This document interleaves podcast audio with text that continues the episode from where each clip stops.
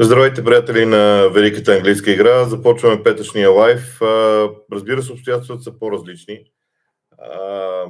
Ние можем единствено да изкажем своето така, уважение към институцията, към, институцията в кралството в Великобритания. В Великобритания. Вчера, да си призная, гледах доста новини и това, което говорят за английски телевизионни канали. А, това, което най-много ме впечатли е отношението. А, отношението към институцията и след това към личността. И аз поне за себе си правя този извод, че може би ние твърде много гледаме понякога към личностите, които вземат дадена институция, което естествено е най-нормалното нещо на света. А, но всъщност самата институция има своята много голяма тежест и, и се дължи необходимото уважение и почет и всичко останало. В тази връзка 99% съм сигурен, че мачовете ще бъдат отложени този уикенд. Дали ще бъде само този уикенд, а, а, признавам си, че нямам идея. Може и да не е само в а, този уикенд, може да е и следващия, макар че това вече ми струва по-малко вероятно. Другото нещо, което можем да кажем с а, абсолютна сигурност е, че а, от а, на държавно ниво, защото не мога да цитирам точно името на институцията, няма да задължават спортните организации да отлагат събития. Те ще им дадат някакви препоръки, а, които в последствие те ще бъдат изпълнени, но моето лично усещане е, че този уикенд футболни и спортни събития на територията на Великобритания няма да има. А, и честно казвам, така смятам, че е най-правилно. Преминавам обаче с, а, поради тази причина, правя това отклонение, защото поради тази причина няма да давам прогнози за мачовете. Ако обаче се окаже, защото в един часа българско време трябва да бъде уверено, в момента има заседание на, а, на пак не мога да цитирам точната институция в Великобритания, която е събрана с различните спортни организации, които имат в календара си събития за този уикенд и те обсъждат всичко, така че ако случайно има мачове, което е, за мен е невъзможно, ще дам допълнителни прогнози. Сега започвам с въпросите. Мобата ми е въпросите да се създават на кирилица. Това е много важно. Аз а, изисквам го заради уважението към, към езика ни. А, така че на въпроси, които не са зададени на, кирилица, на кирилица, няма да отговарям. А, така. Давид Костов. Какво ще се случи с Ливърпул в седмата прокалната година на Юрген Клоп? Какво, мисли, какво очакваш от към игра и за какво мислиш, ще се борят? Аз а, съм далеч от тази идея за прокалнатите години и така нататък и така нататък. Вярвам, че едно от много важните неща е човешката природа. Замислете се какво означава вероятно Юрген Клоп 7 години, всеки един Божи ден, да става и да носи отговорност за клуб като Ливърпул. Особено в настоящото време. Не е лесно. той може да се умори. това е най-нормалното нещо. Говоря, тук не говоря за изчерпване, защото смятам, че тези хора не се изчерпват. На това ниво в футбола те не се изчерпват но Юрген Клоп спокойно може да се окаже в ситуация, в която да има нужда просто да, да, да спре за малко с, с футбола, а това в Ливърпул на практика е невъзможно. А, ще видим какво ще стане. Белезите са за цялостна умора в клуба. Е, тук не говоря само физическа. Говоря за емоционална умора. Говоря за нещо, което е различно. Ще видим какво ще стане. Аз смятам, че клуб ще напусне но Ливърпул ги очаква много важна година принципно. Година, която а, по-скоро е важно да върви в съответната посока. Скрим Студио, поздрави. Оказах се прав, че Тухел е пътник, но според теб Грен Потър ли беше правилният избор? Интересно, аз не помня някой да говорил за Тухел през лятото, че ще бъде, че ще бъде в тежък избор, но може би е така. А, за мен Грен Потър беше правилният избор по много причини. Първо трябва да кажем, че това, което в Челси се случва в момента е много интересно. Аз а, няма да скрия възхищението си от идеята на Челси и на собствениците да изградат съвсем различен клуб, който да функционира по съвсем различен начин. А, успях да попрочета отгоре-отгоре, разбира се, повърхностно за някои неща, които са правили в американските си отбори. Тези собственици на Челси са привърженици на дългосрочната стратегия. Не случайно тръгнаха към Греем Потър. А, според мен те наистина се целят в дългосрочна стратегия за реализирането на този проект. И това мен, на мен лично много ми харесва. Самия факт, че те ще а, подготвят и вероятно ще назначат спортен директор, а, е безкрайно интересно като, като идея. Той ще има човек, който заедно с Тухил ще работи. В а, съвременния м- футбол ми се струва, че това е нещо много важно а именно идеята спортния директор и треньора да работят заедно. Защото това е важно.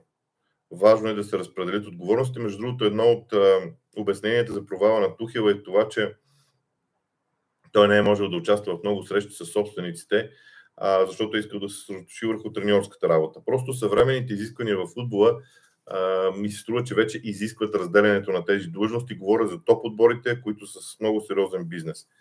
Но за мен Грейм Потър беше най-правилният избор за Челси. Аз го твърдя още от времето, когато в Man United заговориха за трансфер. И, и едно от нещата, които сега ще кажа е, че може би избързвам. Но аз мятам, че в Man United ще се убедят, че е трябвало да вземат Грейм Потър, а не а, Ерик Тенхак. Въпрос на лично мнение, естествено. Богдан Богданов, Грейм Потър в Челси, какво мисли за това назначение и как се промени играта на Челси? Сега, играта на Челси няма да се промени за секунди веднага. Основните характеристики на Грейм Потър са свързани с владението на топката. Това, което при Челси е много важно. И смятам, че Челси има необходимия ресурс в момента като играчи да направи от, т.е. Грейм Потър да направи играта на отбора много впечатляваща. Само, че тя е много специфична и това няма да стане веднага, няма да стане лесно. Ще има един нормален стимул в играта на Челси от новия менеджер. Той е нещо естествено. А, но може би чак на пролет, или хайде да го кажа така, след световното първенство можем да видим нещо по-различно от Челси, като... Тоест, ние ще виждаме нещо по-различно от Челси веднага, но, но ми се струва, че няма да видим толкова толкова генерални стратегически промени в играта на Челси веднага. Мартин Тончев. Мислиш ли, че Улфс имат шансове срещу Ливърпул, предвид загубата срещу Наполи и също какво мислиш за Увърхемптън, къде ще завършат много трансфери? А, пак ще кажа по отношение на, на, по отношение на, на мачовете този уикенд, аз съм много а, резервиран, за да не кажа, че съм почти сигурен, че няма да има мачове. А, поради тази причина да, да говорим за прогнози, може би не е най-добрата възможна идея. А, загубата на Ливърпул срещу Наполи е в следствие, сега аз да кажа, че не съм гледал целият матч. Гледах един продължителен репортаж. Но това, което видях всъщност е, че Ливърпул не функционираше по никакъв начин в ситуации без топка. Много интересно това в спортовете, в които има сблъсък. Може би при баскетбола е най-ясно изразено. Когато не играеш добре без топка, не играеш добре и с топка. Просто двете неща са свързани. И това, това за мен е ключовия фактор, особено при Ливърпул, в който енергията на състава, енергията в, в играта на отбора е много важна. Това се личи най-много. Така че излишно е да говорим за матч срещу Наполи, защото там абсолютно нищо нямаше. Тоест там не говорим за една, две или три грешки. Там говорим за тотален провал и ам, поради тази причина аз не, не мисля, че от това може да се извадят някакви генерални изводи. Там нямаше нито един футболист, за който да има смисъл а, да говорим. единственото нещо е какви изводи ще се извади Клоп и според него какво се случва. А, той естествено няма да ни го каже на нас, не е луд, но ще го разберем по действията му съвсем скоро. Дан 88, ако трябва да класираш Манчестър Юнайтед в таблицата спрямо тяхното представяне и форма на кое би било то? Много странен въпрос. Аз съм привържен, че всеки отбор заслужава да бъде там в класирането, където е. Въжи за всеки един отбор. Не виждам разлика. Ако трябва да погледна все пак класирането във Висшата лига, Ман Юнайтед към момента е на петата позиция. Значи заслужават да са там. Това мисля. Интересно е, че Ман Юнайтед са пред Челси и Ливърпул, а, за кризи, а, а в Ман Юнайтед открито говорихме за криза след втория кръг. Докато при, а, докато при Челси и при Ливърпул не говорим за криза, а може би трябва в един момент. А, Александър Михайлов, ще кажеш ли мнението си за играта на Юнайтед, ако си гледа матч срещу Реал Сиедат? Поздравявам за прогнозите на матчовете на Ман Юнайтед от началото на сезона, плюс пророчеството за Потър в събота. Не знам какво пророчество за Потър в събота съм направил. Не помня в събота да съм правил нещо като пророчество за Потър. А, това, което искам да кажа е, че и да помоля да внимавате къде четете мои а, неща. Във Фейсбук нямам. Аз във Фейсбук не говоря за футбол. В а, каналите и платформите на GongBG, VBOX и YouTube може да намерите мои клипове. Насякъде са под а, а, навсякъде като, са, като част от продукцията на Лигата на джентълмените, защото знам, че има доста фалшиви профили, а, които се изказват от мое име, но всъщност тях няма нищо, а, нищо истинско. Но нямам идея за пророчеството ми за Потър, какво съм казал и къде съм казал, дали пък нещо не съм коментирал и да съм казал там. А, съжалявам. А, така или иначе не съм го оформил в съзнанието си като пророчество, имам предвид. Гледах второто по време на матча между Мания и Реал Сиедат, защото м- Стана ми интересно как ще се справи Man United игрово. Аз продължавам да смятам едно и също нещо. Аз не съм променил мнението си за Man United. Големият проблем на Man United е изнасянето на топката. Ще го повтарям още много дълго. Всяка една атака на топ отборите започва от линията на защитата. Линията на защитата задава началото на атаката, изграждането средната линия задава развитието на атаката. последната третина на атаката се завършва. Когато една част от тези елементи не работи по най-добрия начин, а при Man United изграждането на атаките не започва от линията на защитата, а там в линията на защитата се дърпат хафове, които да работят в тази посока, тогава е проблем. И аз мятам, че Тенхак ще се убеди в това. Той няма начин да не се убеди, че каквото и да е, той трябва да научи защитниците си да започват атаките, за да прати повече хора в предни позиции и да бъде по-агресивен отбор. Няма как да стане. Иначе. Е, в един момент това ще се случи. Какво каквито и резултати да постига той. Това трябва да се случи. Не може Кристиан Ериксен да се връща в линията на защитите и оттам да дава подавания напред между линиите. Това трябва да го правят защитниците. Поне в топ отборите е така. А, така че това смятам, че е проблема на Манионет а, Владика. Защо има клипове, които ги има в VBOX 7, в YouTube ги няма? Много е просто отговора. В YouTube ние нямаме право да разпространяваме картина, която е собственост на Висшата лига. А, в VBOX клиповете са а, блокирани за територията на България. А, пък а, това е по изискване по закон. Все пак нашия канал е на компанията. А, Мартин Синанев, какво мислиш за отиването на Грен Потър в Челси? Вече няколко пъти говорих, подозирам, че има много въпроси за Грен Потър и Челси. В началото казах а, всичко, което мисля за него. Ако реша нещо друго или пък някой нюанс във въпроса ме а, накара да мисля в различна посока, ще а, продължа темата. А, АН като въпрос. Много хора определиха уволнението на Тухъл като изненада и дори шок. Обаче не мислиш ли, че шока за Брайтън е много по-голям поради евентуалната смяна на менеджера, сякаш остава на заден план? Да, шока за Брайтън е огромен, защото те имаха много добре изградена структура. Обаче, в договора на Грейм Потър а, има специална клауза, която му дава възможност и Брайтън, между другото, работят така. Брайтън са изключително а, така позитивна организация. И те казват, ние не искаме нашия менеджер да стои на сила в клуба ни. Ако той иска да напусне, свободен е да разговаря. Тук има една специална клауза, която е сложена. Плаща е други клуб и всичко е наред. Така че Брайтън може би е изненадан, но Брайтън трябва да се справи с това. Между другото, работата на Брайтън по отношение на селектирането на футболисти ме навежда на мисълта, че те имат вече готови варианти за следващи няколко менеджера напред във времето. Те така работят. Те, примерно, работят с трима или четирима души, с които следят внимателно, контактуват с тях и така нататък.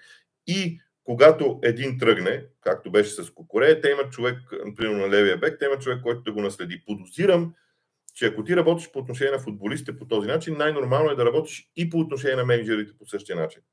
И, и за първи път ще направя препратка към България. А, това е начинът по който трябва да се работи в бедните клубове, които нямат а, изобилие от финансов ресурс. Ти работиш напред във времето. Ти подготвяш трима или четирима души, които да са ти треньори във времето, следиш ги, дори им помагаш да се развиват, може да ги пратиш на курсове и на всичко останало. И когато трябва да уволниш даден менеджер, ти имаш готови 3-4 варианта и избираш кой е най-готов от тях.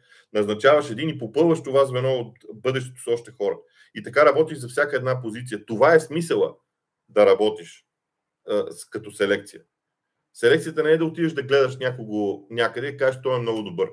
Това и статистиката ще го каже вече. Както и да е, това е друга тема. Но връщам се обратно на Брайтън. За мен Брайтън работи по този начин и те знаят кои менеджери търсят в момента и кои хора ще търсят като, като работа. А, а, Богдано Варт. Според теб Грен Потър ще успее да реши проблемите в атака на Челси. Аз мятам, че Грен Потър ще реши проблемите на Челси изобщо, не само в атака. Александър Михайлов, втори въпрос, ако не се лъжа. Ако отворят кръга в Англия, за кои отбори тогава това ще е плюс, за кои минус? В началото на сезона е все тая, а, честно казано. Единственото нещо, което е важно е са контузените футболисти. Те ще имат възможност да се, да се върнат в игра. А, тоест ще спечелят а, време в някаква степен. На този етап от сезона, може би при Евертън е много важно, защото там има... А, да, всъщност, вероятно биха спечелили отборите, които имат драстична промяна в в работата си. Ако помните, Конте направи един много хитър номер декември месец миналата година, а, когато Тотнам три седмици не играха футбол а, и а, в един момент Тотнам тогава започна да играе по-различно. Тоест, а, според мен това са, това са начините да се случат тези неща. Скрим Студио, Боби, ли има, как и, има ли как и Ивайло Цветков да направи един лайв степ и какво смяташ, че се промени в Челси? Какво смятам, ще се промени в Челси? Аз смятам, че работата ще се промени в Челси и смятам, че ще се промени със сигурност усещането за усещането за начина по който се развива клуба дългосрочно. Смятам, че дългосрочната стратегия ще се промени, не друго в Челси. Мармалатчо, какво се случи с проекта Брайт? Какво ще се случи с проекта Брайтън? Дали ще дойде менеджер с мисленето и а, и а, вижданията на Потър за клуба и неговото развитие и сезона станали преходен в развитието на Челси при новия собственик и Потър. Ами, за сезона на Челси, да, може и да стане така. За сезона на Брайтън вече и за начина по който се развива Брайтън вече говорих малко по-рано, сега да не се а, повтарям, но аз съм оптимист и за двата клуба, особено за Челси. Челси стана най-интересният за мен проект в момента във Висшата лига. А, Владика, втори въпрос. Кои отбори смяташ, че са най-коварните и най-трудните домакини и гости във Висшата лига? Всеки матч на Сейнт Джеймс Парк ще е ад в момента за гостуващите отбори, повярвайте в това. Uh, смятам, че другия подобен отбор е Leeds Юнайтед. Димитър Казаков, как мислиш, че ще се представи новото попълнение Диего Коста в отбора на Уърхемптън? Аз съм много скептично настроен към Диего Коста, между другото. Аз по-скоро смятам, че Диего Коста е взет, за да може в Уверхемптън позицията на централния нападател да има, т.е. да има опитна фигура на централния нападател, която да демонстрира на останалите в отбора какво трябва да се прави. По-скоро смятам, че това е попълнение, което на времето, преди много години, Фъргюсън направи една изключителна сделка с Оран Блан. Не знам дали я помните. Оран Блан игра, има няма година в Манионет, сигурно. Но той даде началото на Рио Фърдинант и му подсказа по какъв начин може да развие допълнително играта си. И смятам, че Диего Коста е такъв тип попълнение в Увърхемта. Иван Кръст е втори въпрос, един малко по-дълъг въпрос от мен. Дитмар Хаман излезе с изявление, че Ливърпул имат лош старт на сезона заради книгата на Пеп Линдърс Intensity. А, аз чух подобна теория. А, не мога да кажа дали това е така или не. Вероятно има значение, защото когато разкриеш каквито и да е подробности, в една книга не можеш да разкриеш всичко. Когато разкриеш каквито и да е подробности за играта на даден отбор, това има своето значение, но пак ще кажа, не мога да... Че има някакво влияние, може би има. Но чак... Мисля, че е пресилено. Диди Хаман, между другото, аз доста го харесвам, но Диди Хаман има нещо от Рой Кин в себе си, което на мен не ми допада, защото м- той познанията му, опита и всичко останало са без каквито и да е съмнения. Имам чувство, че понякога а, дава прекалено много а, тежест на един аргумент. В моето съзнание обикновено да се случи нещо, то не е причина, не е причина един играч, един треньор, едно събитие, не, то е съвкупност от събития. В тази връзка не мога да отдам само на тази книга на старта. Може би има някакво значение, но чак пък всичкото струва ми се сложно. Мартин Синан е втори въпрос. Според теб Юнайт как се представи в Лига Европа и в Висшата лига от тук на сетне и жалко, че паднаха от Социедад? Ами, аз не виждам защо трябва да гледаме към резултатите. Според мен трябва да гледаме към играта на Мани Юнайтед. Тоест, те могат да спечелят един матч и да не са играли добре. Това ще е лошо за тях. Могат да загубят и да са играли добре. Това ще е супер за тях. Защото според мен целта, целта на Мани Юнайтед този сезон не трябва да са резултатите. Трябва да е играта, стила и развитието на играчите като е, индивидуалности в стратегията на Тенхак и като отбор, като, като колектив. Така че аз не бих гледал към резултатите, бих гледал единствено и само към играта на Man United. Между другото, вчера опитите за преса на Man United, които те опитаха да правят срещу Реал Sociedad, промяната, която настъпи второто по време, за пореден път показаха, че просто United с Роналдо не може да пресира. Не могат. Не знам защо е така. Вероятно, не е само Роналдо причината. Не. И, и, и не може да е само Роналдо причината. Обаче, просто нямаше, нямаше пресиращи действия, деца вика. Дамян Коларов мисли, че Грен Потър в момента разполага с такива играчи в Челси, с които максимално да възпроизведе начин на игра, който прилагаше в Брайтън. Ето ви нещо много важно, според мен, в, моето, в моята глава. Нито един треньор не копира стила от един отбор в друг. Напротив, треньорите имат, нека да го нарека така, имат принципи, в които вярват. Принципите за игра нямат нищо общо с тактическата стратегия, тактическата система на игра камо ли пък с схемата вътре в тактическата система на игра. Принципите са нещо много общо, което те гонят. След това идва тактическата система, с която да реализират тези принципи, но тя зависи от играчите. Тоест, принципите при Грен Потър няма да се променят. Но по каква тактическа система той ще реализира тези принципи в Челси, това е съвсем отделен въпрос. Аз лично смятам, че м- Челси има достатъчно играчи, за да играят поне в три различни модела на игра под ръководството на Грем Потър. И вярвам, че това ще се случи. И именно за това казвам, че на мен Челси ми е много интересен. Но пак ще кажа, не очаквайте копи-пейст от страна на Грем Потър. Той може би ще опита нещо подобно, за да види как отбора се чувства в някои неща. Но имам чувството, че в течение на времето Челси ще се ориентира в игра с четирима в защита. Ще ви кажа защо разликата с Брайтън.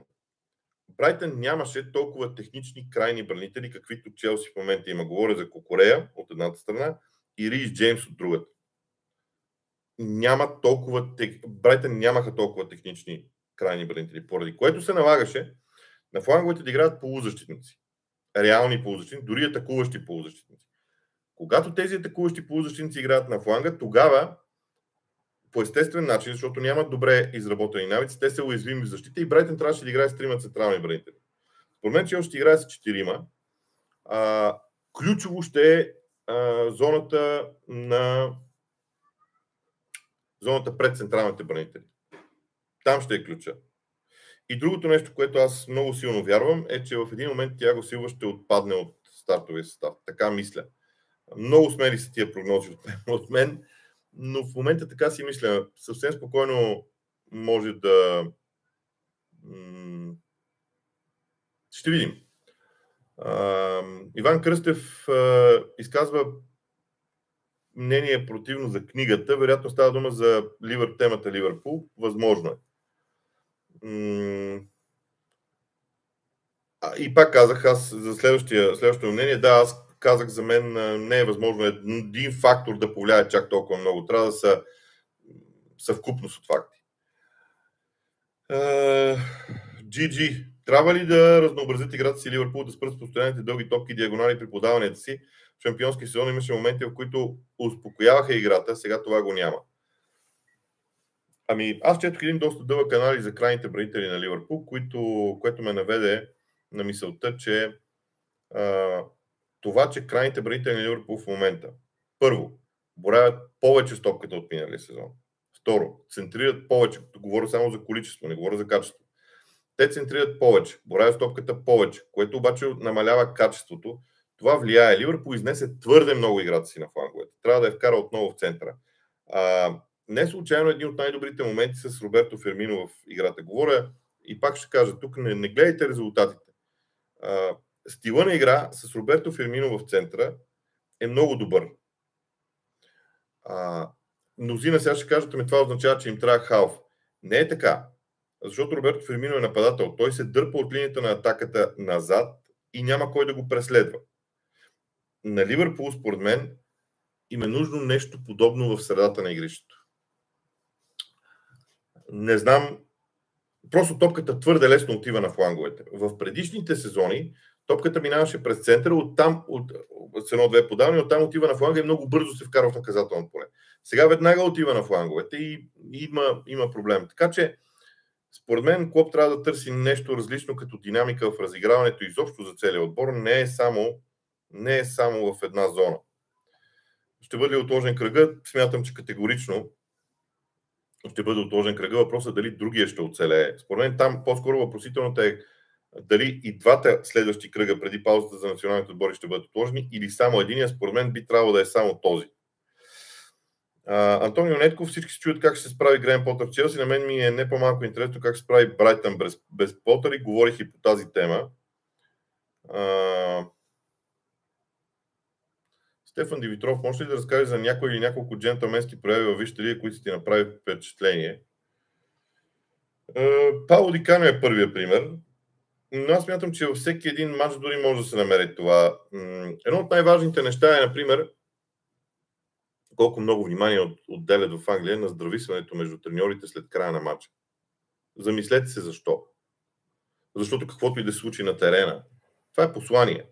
Каквото и да се случи на терена след края на матча, се завършва с здрависване. Това е нещо, което историята на футбола е показва. Между другото, а, историята на футбола а, като игра е свързана с джентълменството.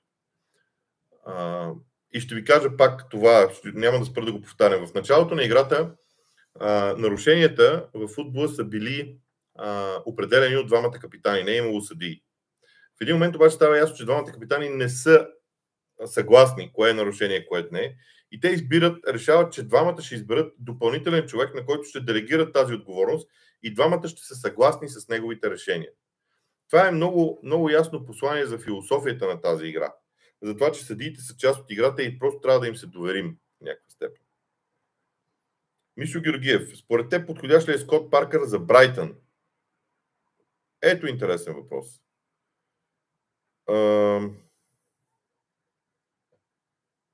Не знам.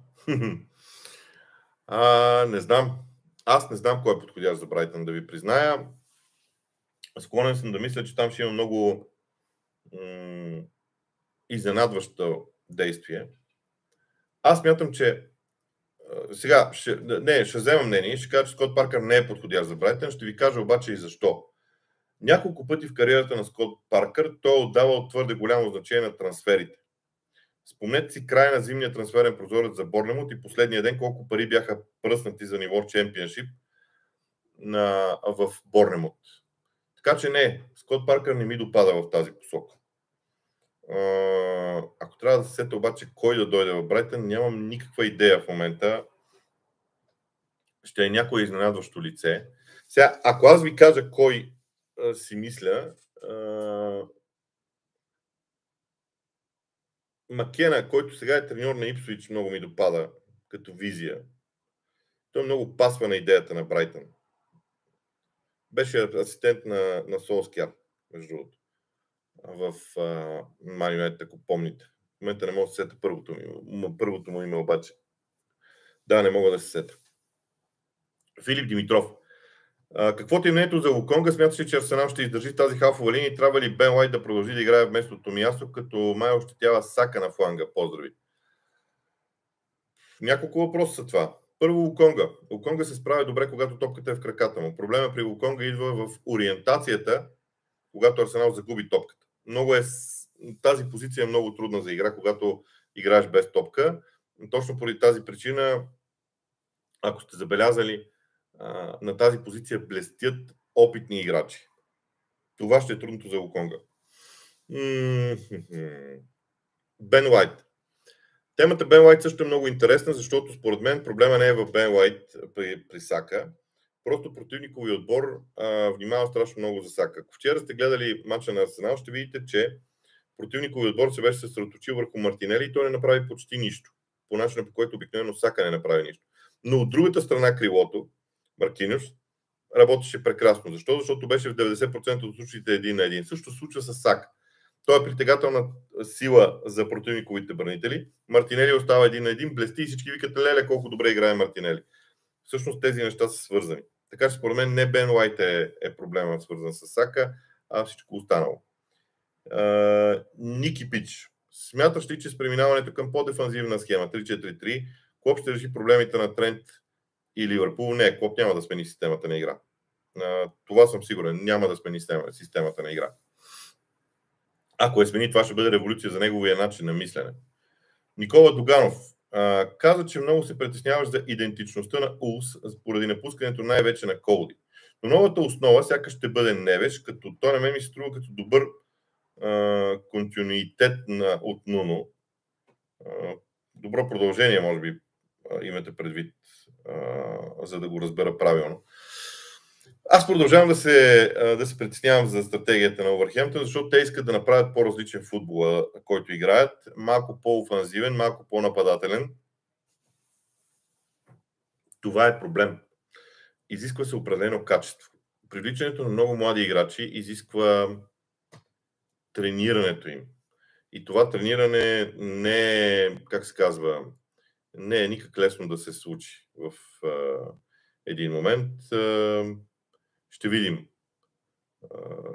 Между другото, не знам дали знаете, но излезе класиране на това по времето на кой монарх, кой отбор има най-много победи. Това ме се сипа. Казвам го междинно, защото се натъкнах на това и се сетих сега а, в а, а, много отношения. А, преглеждам в момента дали не са отложени мачовете, защото следващия въпрос, който видях е дали ще се играят мачовете, пак продължавам да, да смятам, че продължавам да смятам, че мачовете ще бъдат отложени, макар че има серия съобщения, че правителството на Великобритания няма да принуждава Висшата лига и футболната лига да отлагат мачове този уикенд. Те оставят на организациите да направят собственото си решение, а пак организациите ще трябва да контактуват с полицията и не знам как това ще стане. А, връщам се обратно на, на въпросите. Какво мислите за матчът на Манчестър Сити? Нека да видим дали матч ще се играе и тогава, ако трябва, може би ще направя допълнителен епизод, кратък с прогнози. За мен матчът между Тотна и Ман Сити ще е много интересен, обаче ще кажа следното нещо принципно. Пеп Гвардиола не е губил от един менеджер три пъти поред. Никога не е губил от него. А, това чух вчера. В момента точно се питам, понеже го чух вчерашния ден, не вложих кой знае колко мисъл. А, и сега се замислих всъщност мачовете с Челси миналия сезон а, какво, какво донесоха. И сега дори ще го проверя, за да съм 100% сигурен в а, това, което говоря. Но а, факт е, че, защото пък Тухил според мен а, спечели три пъти поред срещу миналия път, срещу Гвардиола така. Челси 1 на 0 на 17 април в FA Cup. В лигата Челси печели с 2 на 1 срещу Манчестър Сити и след това в Шампионската лига. Така че това, че Челси, че Гвардиола не е губил от един съперник три пъти, се оказва всъщност невярно, което е, което е факт така че забравете за това, което казах.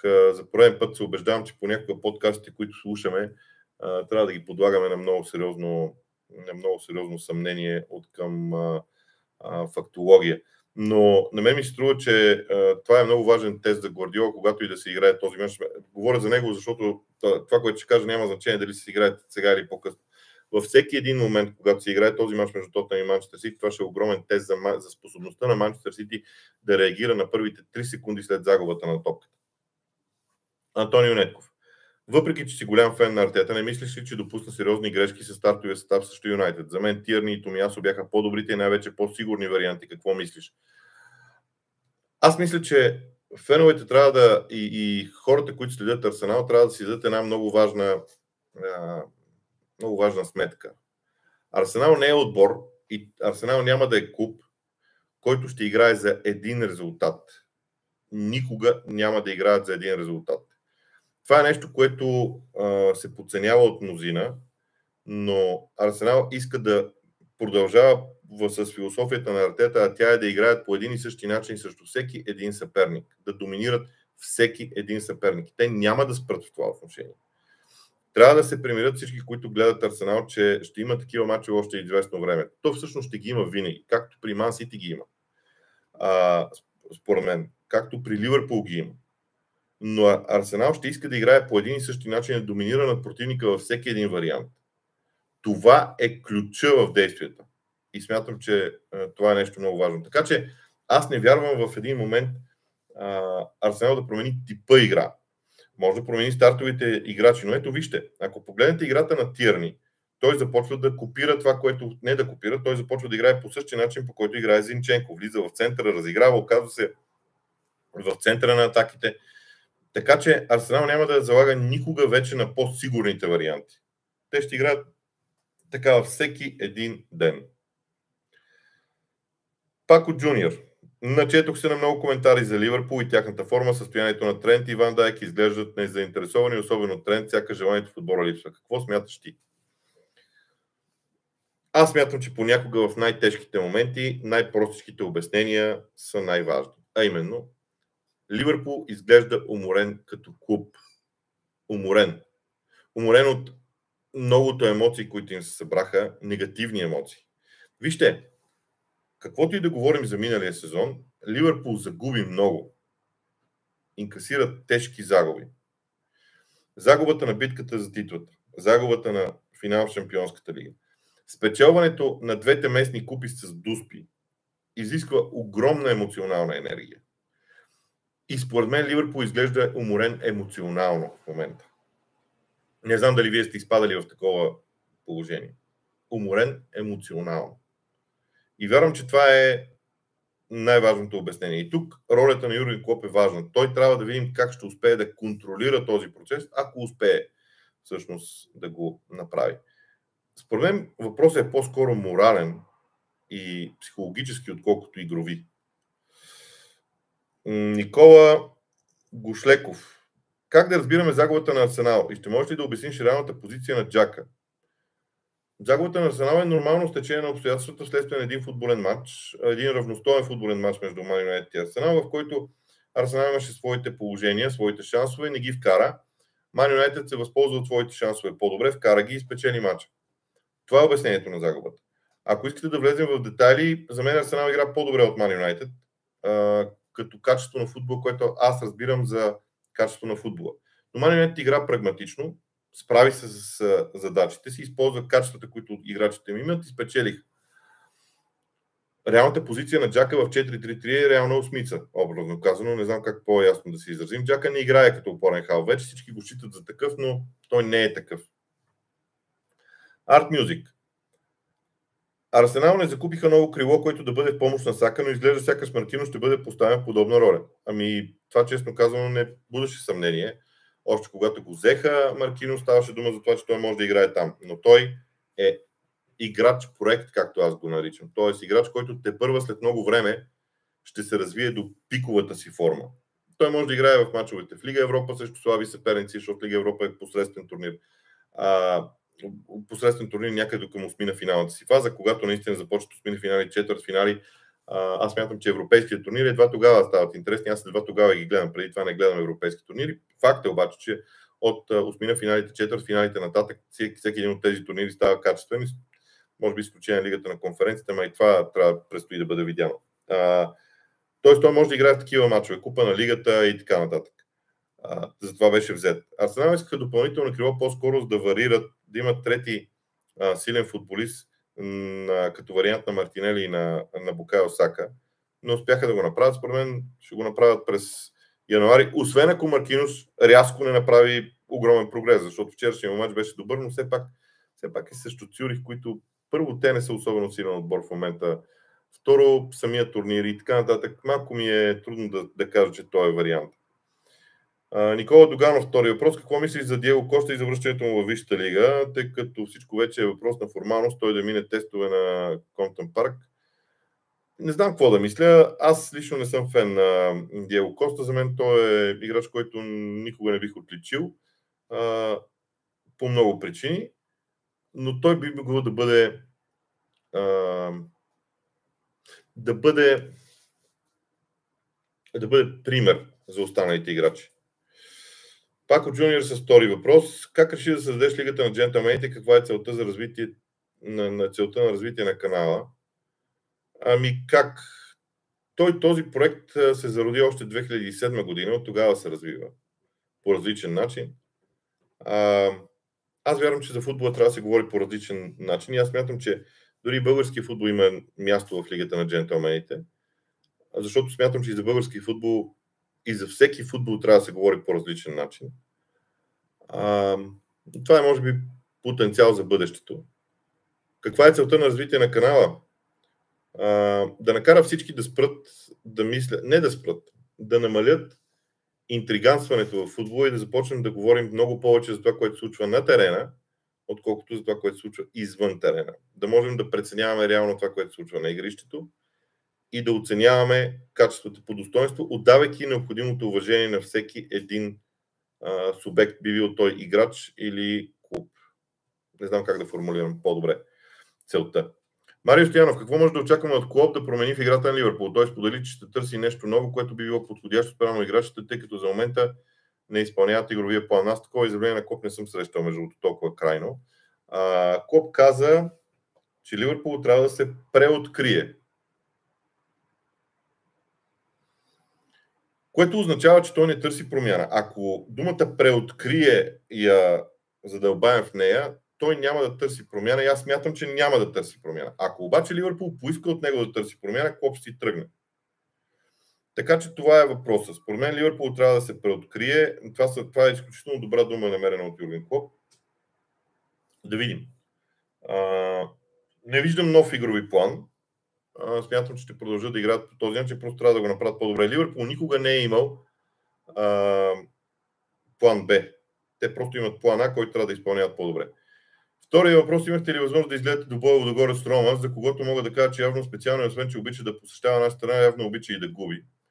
Нямам идея, видях само резултата и головете. Не съм гледал матча, за което не мога да кажа нищо за двубоя. А, какво мисли за двойката Ван Дайк Гомес? Аз съм противник на идеята да се съди за една двойка защитници, когато целият отбор не функционира. Когато целият отбор на Ливърпул не играе добре, нали знаете, че а, проблемите ще са в центъра на защитата. Винаги са там. Когато централният защитник владее топката и няма на кого да я подаде, защото играчите не се движат достатъчно, той греши с подаването. Ще кажете, той избърка паса. А той, въпросът е защо е избъркан паса. Така че аз отказвам да седя двойката Ван Дайк Гомес до момента, до който Ливърпул не започне да играе добре, защото а, изведнъж двойката а, а, Ван Дайк Матип е много хубава, когато Ливърпул играе добре. Като не играе Ливърпул добре, Матип е проблем. Не, не, не смятам, че трябва да се съди по този начин. А, не знам какво беше това на АН. Бигфут, Грен Потър ще може ли да се справи с играчите, които тук привлече или той ще поиска да похарчи 300 милиона? Аз не мисля, че Грен Потър е от типа хора, които искат да харчат пари. Тони Благоев, как ще отрази промяната в системата ВАР, ако тя се намеси само за засади, корнери и нарушения в наказателното поле, да се остави решението за нарушение отвън него само на съдията ми. Той сега е така. Съдията няма право да променя нарушение извън наказателното поле. А, ти ви имате предвид головете. Не, аз мятам, че... О, не, не ми се коментира VAR. Uh, VAR системата... Аз от първия ден съм голям противник, но uh, много силно се надявам, uh, че Хауърд, идването на Хауърд Уеб ще помогне в това отношение да се изчистят нещата, защото uh, много се объркват. Големият проблем на VAR е това, с което футбола според мен не може да се справи. Аз гледах някои мачове в Европа. В Европа има скандални отсъждания с VAR, ама скандални отсъждания с VAR няма да ги коментирам, защото почнат всички да обясняват как английските съди, това английските съди. Но европейските съди правят абсолютно кошмарни грешки, много по-тежки грешки, отколкото а, съдиите в Англия, но понеже медиите не им обръщат толкова внимание, нещата са а, различни. А, надявам се, че Хавард той ще успее да успокои използването на системата VAR, когато дойде да работи начало на съдиите. Скалсън 1892 мислиш, че братя ще продължи с добрите игри. Ами може и да имат проблеми, но ще видим. Uh, YN. Uh, въпросът ми е на какво дава шалата форма на Ливърпул. Uh, аз говорих по този въпрос вече. Пропускам го, за да не губим много време. Димитър Дяков мисли, че Фирмино и Дарвин могат да са заедно на терена. Ето това е една много интересна възможност. Фирмино и Дарвин Нунес да са заедно на терена. Uh, това може да стане при едно условие. Ако Ливърпул се върне обратно към много яростната висока преса, защото в момента Ливърпул се вдърпа назад в един а, много добре позициониран среден блок. А, когато работата на Фирмино в центъра на терена ще е много тежка. Ако трябва да играят те двамата, заедно един до друг, тогава Салах трябва да се върне назад, което не е, не е окей. Тоест, за да бъде използван максимално ефективността на Салах, тогава Фирмино и Дарвин Нунес трябва да са един зад друг. Естествено, Фирмино ще е зад Дарвин Нунес. А, ако Ливърпул започне да пресира високо със своите футболисти, тогава двамата могат да са на терена. Според мен могат да са на терена в определени периоди. А, примерно, не да започват мачовете, а това да е план, да, да, да бъде образно казано нещо, което Клоп да използва в някакъв момент от двубойте. Така си мисля. Тихомир Найденов. Въпросът ми е намираш ли прилики между играта на Брентфорд тази на Ман Юнайтед? Като изключим индивидуалната класа на футболистите на мисля, че имат общо и заради Ерекс. Нищо общо няма, според мен. Нищо общо нямат. Ми да, не мога да. Опитвам се да. А, нищо общо нямат. Дори централният нападател е различен. Изобщо не знам. Мартин Тороманов. Може ли да дадеш мнение за Nottingham Forest? Nottingham Forest се опитва да прескочи една година в развитието си. Това се опитва да направят. Направиха го с трансфери. Много ще им е сложно. Надявам се да успеят. Но те просто се опитаха да наваксват, да наваксват естественото развитие на играчите си, естественото повишаване на класата на отбора си посредством тренировъчния процес, който Купър би могъл да, да, да направи за една година с трансфери. Да видим дали стратегията ще бъде интересна на мен ми е любопитно да видя на къде, на къде отиват нещата.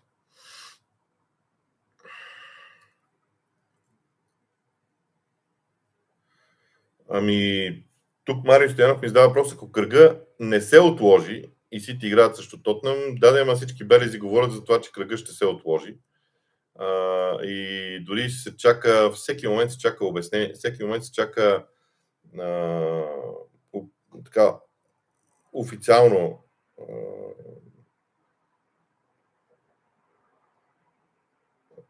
изявление. Между другото, тук се появи много интересно съобщение, че по желание на краля, че Бъкингам Пала се обявил, че по желание на краля траура, ако превеждам добре, макар че терминологията трябва много внимателно да се спазва, аз може и да я бъркам, за което се извинявам, ако е така, е, че траура ще е 7 дни, което означава, че ако спортните събития, разбира се, всеки гледа от неговата си гледна точка, спортните събития, ако се отложат този уикенд, другия ще си играят, така че това е много, а, според мен това е много логично решение в а, а, даден момент. Ще видим как а, ще стане, ето, примерно, Ирландската футболна асоциация е отложила футболните матчове а, в Северна Ирландия след а, сега, така че ето ви първия белег за това, че мачовете ще бъдат отложени в един момент. Обеден съм в това. Предпочитам да отговоря по този начин, отколкото да отговарям на хипотетични въпроси. И пак ще кажа, масите могат да загубят естествено точки във всеки един двубой. Димитър Дяков, коя позиция е по-подходяща за Фабио Карвалио? Фабио Карвалио е твърде млад, за да, му, за да се заковава той на определена позиция. Само вижте развитието на Джеймс Милнар през годините.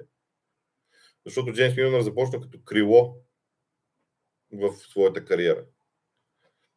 Така че е рано да поставяме позиция на Фабио Карвалио. Той е млад и трябва да се научи да играе на всяка една позиция, на която може да играе. Така си мисля. Николай Иванов, споделяш ли мнението, че Ериксен в момента е най-важният играч на Юнайтед? Да, категорично. Ериксен е човека, който дава на Ман Юнайтед най-важното нещо, паса от линията на защита напред. Той обаче се връща твърде назад.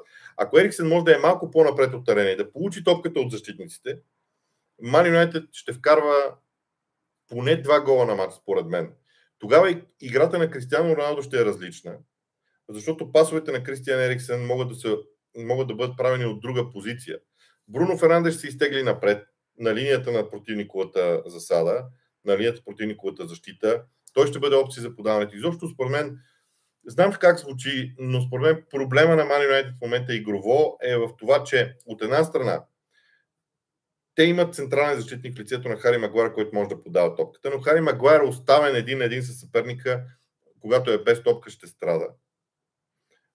От друга страна, а, другите двама централни защитници, които си ги използват, защото Линдеров дори не го броя в момента, не могат да изнасят добре топката. И там е, там е разковен. Там, там трябва да се реши според мен проблема на Мани Юнайтед във времето. И, и това ще стане.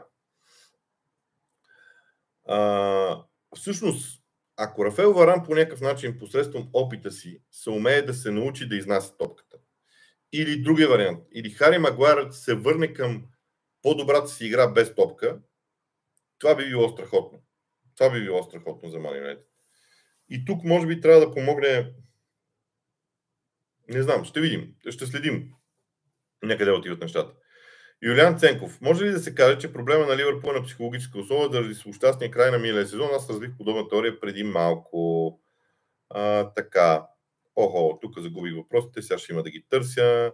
Пак, за което се извинявам, но просто в момента а, да, доста назад трябва да се върна. А, ето го. Йордан, Йордан Петров. Какво мислиш за Леон Бейли? Беше закупен с големи очаквания от Леверкузен. Може ли да бъде звездата в нападението на Вила през този сезон? Сега, проблема при Леон Бейли е, че неговата позиция във вариант 4-3-3 не съществува в Астан Вила. Няма точно тази позиция с тези характеристики, тя просто е няма. Ам... Той трябва да играе в нападението и ето, игра също Ман Сити, вкара гол. Би трябвало да е нормално. Какво мисли за представянето на английските отбори в Европа? Аз много често съм ставал свидетел на това как а, първи, втори и трети кръг на есените мачове на английските отбори в Европа минават с едни странни резултати. А, те са по-според мен на подценяване. Да видим. А, груповата фаза, когато завърши, тогава могат да се правят някакви изводи. И второто нещо, което е много важно, а, коефициента на английските отбори в момента е такъв, че не представлява проблем представянето им като цяло. Кристал Лацирк, ако, прочита, ако съм прочитал правилно, извинявам се за което. Мислиш ли, че Потър ще предпочете Кепа пред Менди, защото той играе по-добре с крака пред Сенегалеца. А това е една тема, която за Челси според мен е абсолютно задължителна. Това ще бъде едно от първите неща. А, спомням си как Грейм Потър взе а, Робърт Санчес. Мат Райан беше вратар на Брайтън.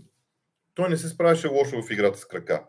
Но при Брайтън е абсолютно задължително вратаря да играе добре с крака, така че това ще е следващата стъпка. И тук е шанса на Кепа. Ако Кепа изобщо ще се наложи, ще се наложи сега. Тук съм абсолютно съгласен. Ради В. Димитров. Наскоро бях чел, че Трент може да бъде единствено ефективен в стила на игра на Клоп. Може би за това по-рядко го използват националния отбор и дори един път бе използван като халф. Има нещо такова, но ние не знаем това, докато не го видим за националния отбор на Англия, защото за мен Трент няма да напусне никога Ливърпул.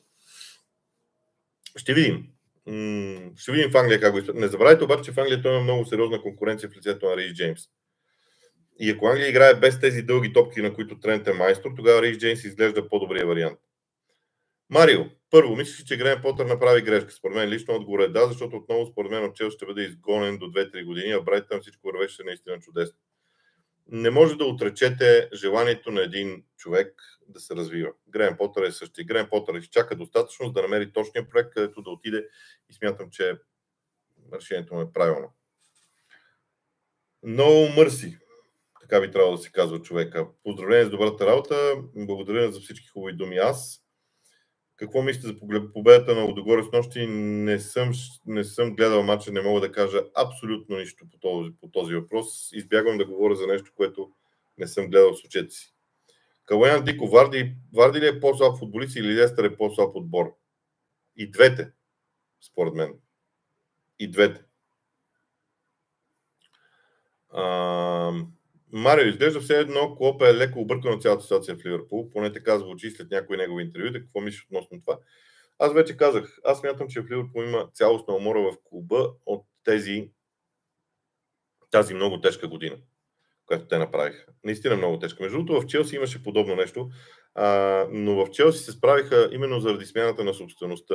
Не забравяйте, че Челси и Ливърпул изиграха един е, е, равен брой мачове по 63 през миналия сезон. Това е страшно много и тази умора, е, тя, тя не е точно физическа, според мен.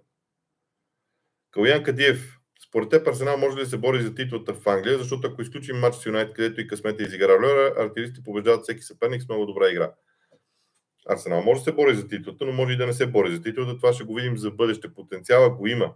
Въпрос е на какво ниво ще са контузиите в отбора, доколко те ще успеят да съхранят играчите си до 26 декември, защото а, този сезон е много специфичен. Ако Арсенал няма чак толкова много национали в състава си, тогава те биха могли а, в периода от 26 декември до края на май, това са реално погледнато 5 месеца, януари, февруари, март, април, май, това са 5 месеца, в които да държат отбора си на високо ниво, същото могат да направят и другите клубове. Между другото, аз подозирам, че м- Юрген Клоп е искал нещо подобно да се случи в Ливърпул, само че нещата май не се получиха така както ги, а, ги мислеше той. Валентин Чуваков, според теб, защо не му беше даден шанс на Тухил? Чакайте малко, на Тухил две години работи в Челси. Как да не му беше даден шанс на Тухил? Дадоха всички шансове на света. Купиха му играчи и така нататък и той не може да ги възпроизведе. Съжалявам, две години Тухил беше в Челси. Колко менеджери получават две години време? Не, не съм съгласен с това. Валентин Балакчиев много интересни факти за менеджерите. Ще разнообразят малко въпросите. Давайте си. Ми... Не знам, има хора, които не обичат статистиката, така че какво да кажа. Ради Димитров, според теб Манионете ще побеждава ли този сезон с стила на Тенхак, тъй като до сега те го, те го правят, но с стила на Оле. Стила на Тенхак ние ще го видим според мен най-рано след една година. Той има да свърши много друга работа в Юнайтед много други неща трябва да се променят. Ман Юнайтед трябва да мине през промените, които станаха в Арсенал, генерални промени в а, философията за футбола.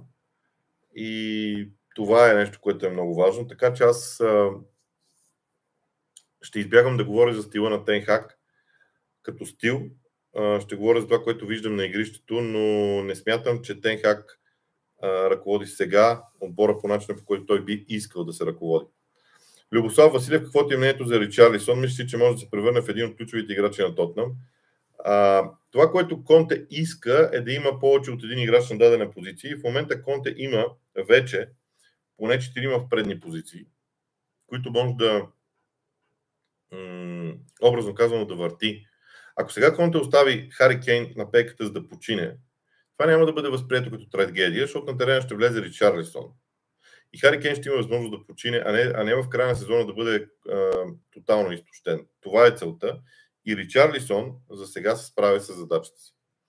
Славчо Здравков, ще успее ли Арсенал да се вдигне срещу Евертън? Пак казвам, а, нека да видим какво е положението с мачовете. Според мен те ще бъдат отложени. Георги Янузов. Би ли обяснил защо има така наречените embargo sections на пресконференциите преди мачовете? Поздрави! Ами, да, мога да го обясня. Това е етиката в журналистиката в Англия. Телевизиите получават възможност, заедно с вестниците, да отразяват една част от пресконференциите на живо и веднага да пускат събития, защото това е техния интерес, това са медиите. Има обаче друга секция от тази пресконференция, която е отдадена само за вестниците и в нея дори и вестниците нямат право да пускат нищо на живо до 10 часа вечерта докато започнат да се въртят печатниците. Това е направено, това е чисто журналистически принцип и е нещо много важно, когато има етика в работата. Опитайте да го направите в България, да видите за какво ще стане дума. По този начин вестниците са защитени да имат а, своето съдържание и това е нещо много важно. Елвис Бабуров. Моят въпрос е дали използвате някаква литература и дали можеш да предложиш интересни добри книги на тема футбол. Не мога. Аз гледам страшно много футбол. Не съм чел книги, не чета много книги за футбол. Мога да препоръчам публично една книга, която вече няколко години е в а, обращение. Тя се казва XG Philosophy. Смятам, че тя може да промени мисленето ви за играта като цяло. А, така, Калуян Кадиев. О, направихме вече един час предаване пак. Добре. Последен въпрос на Калуян Кадиев. Според теб, защо не се дава шанс на Емил, Смит, на Емил Смитров в Арсенал този сезон? Мисля, че втори път ми задават този въпрос. Ама Смитров е контузен. Той нон-стоп е контузен. След мача с Ман Юнайтед на, на Уормдауна се е контузил пак. Той просто е контузен нон-стоп. Това е проблема при него. На Смитров ще се даде страшно много шанс, както му се даде миналия сезон. Добре, с това завършвам. Пак се извинявам, има страшно много въпроси, които бяха зададени. Иначе така може да си говорим до вечерта. Ще видим. Ще е много интересно какво ще бъде взето като окончателно решение. Преди да завършим финално, поглеждам дали е обявено някакво решение за футболните матчове в Англия.